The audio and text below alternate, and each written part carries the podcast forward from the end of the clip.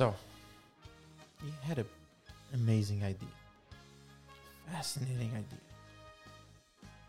and you spent a while thinking about it, and then you finally wrote it down on a paper. You finally got some blueprints together. And slowly but surely, it was coming to life. After a while showing it around to friends, you decided to create a 3D model, and then a prototype. And then, after years of work and investment, finally you had the final product. And it was perfect. So, of course, you went, you wrapped it up, put it in a box, and put it in your garage, right? Does that make sense? I don't think so. Before we start, I would just like to make a quick disclaimer. The ideas that we're about to discuss and that we will discuss throughout this podcast are not my own. Rather, they're a collection of thoughts taught to us by many of our masters. The entire idea of this podcast is not to try and figure out a new way to live life, but rather to open up a discussion about what we already know. And my tefillah is that I should not, with my words, diminish the value of these ideas in any way. So let's get started. Hashem created the most amazing, the most beautiful, fascinating, unbelievable world, universe, with many worlds in it, planets. Can one really say it was all for nothing? It was all for no purpose whatsoever. It was just, well, because you could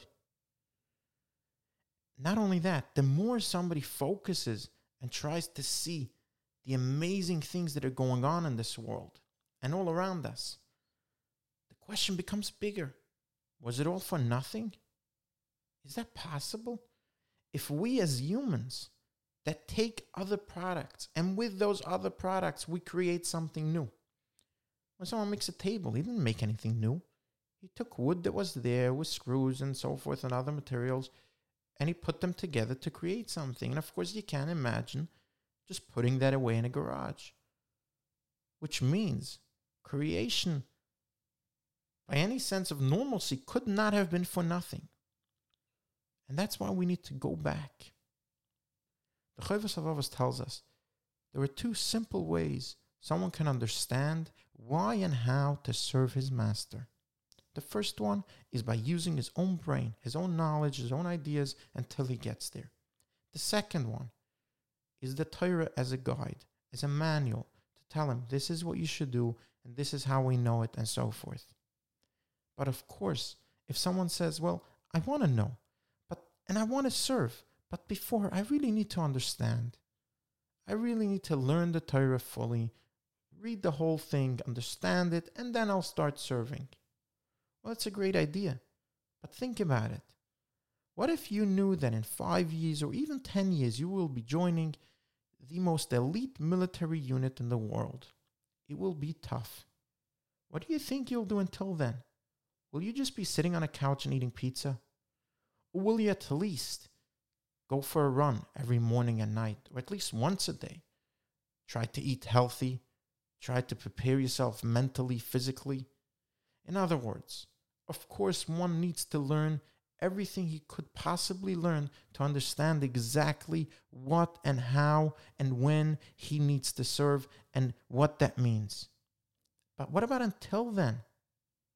Can we really tell ourselves it's fine? We will waste weeks, months, years, decades before we start doing what we're supposed to be doing? Is that really okay?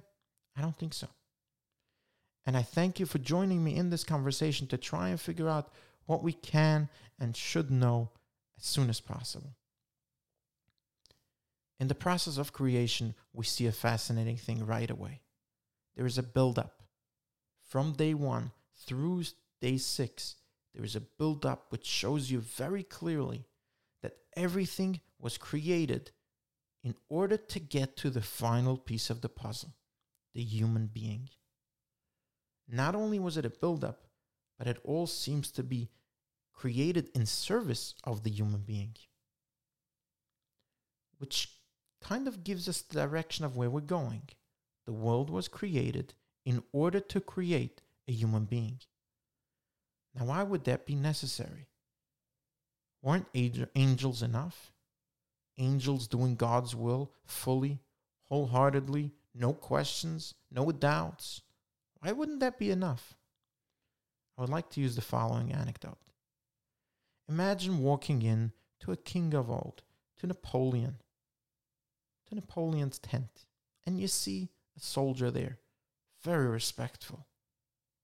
Salutes, beautiful, everything is shining, extremely respectful. Would that inspire any awe by you? Would that inspire anything at all? Or do you know that this soldier knows his master? He knows his greatness, he knows his power. And maybe just out of fear, he's doing what he's supposed to do. But now imagine that king leaving his country, leaving his empire, traveling to a foreign place, to a foreign island when nobody knows him. And there on that island, he finds an old fellow who bows for him, who shows him utmost respect. And the king is bewildered. Why would you do that? And the fellow says, Well, my father and his father and all my great grandfathers always told us from generation to generation that there is a great king, a master, and this king is worthy of respect. Now that's respect without knowing anything. That's what Hashem wanted. He wanted to create a foreign place, a place that would be capable to hide his greatness and there create a being that will be able either to choose to hide from his master, to ignore his master, or to choose to serve his master. And I think this is the next concept that we see in creation that we will find many times. And it will be a topic that we will discuss in the future.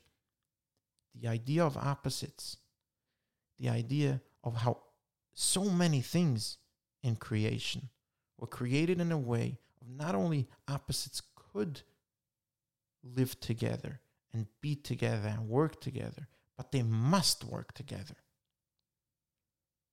If there is darkness, there is light. If there is up, there is down, and so forth.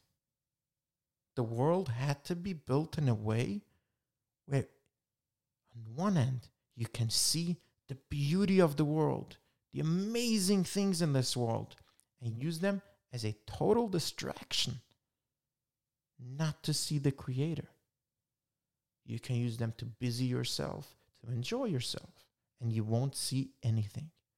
Or you can use that same amazing creation to see the Creator that created them. That's an opposite. But within that creation, Hashem had to build the perfect being that, on one hand, could perfectly well ignore his creator, but on the other hand, have the power to choose to serve. And in order to do that, he had to combine an earthly body and a heavenly soul, a 50 50 balance, an amazing balance to create the perfect human being. And that was Adam HaRishon, the perfect being that will be able in a world that's on a 50 50 balance to choose to see the creator and master that created it all and to serve him as a servant. And of course, to round up our anecdote, what's the best reward that old fellow on the island could receive from the king? Of course, that the king should take him home with him and show him his glory and share with him his greatness and his power. And that, of course, is the end, the ultimate goal of the soul returning to seeing the beauty of its master and creator. But that's for another day. In the next episode, we will discuss the next steps that we see in creation of why this perfect being was maybe not so perfect, or maybe it was he too perfect? Thank you for joining me today. I hope that this conversation today, at the conversations that we will have in the coming episodes, will help you on your journey to find clarity. Please, if you have any comments or questions, feel free to send them in. Thank you and have an amazing day.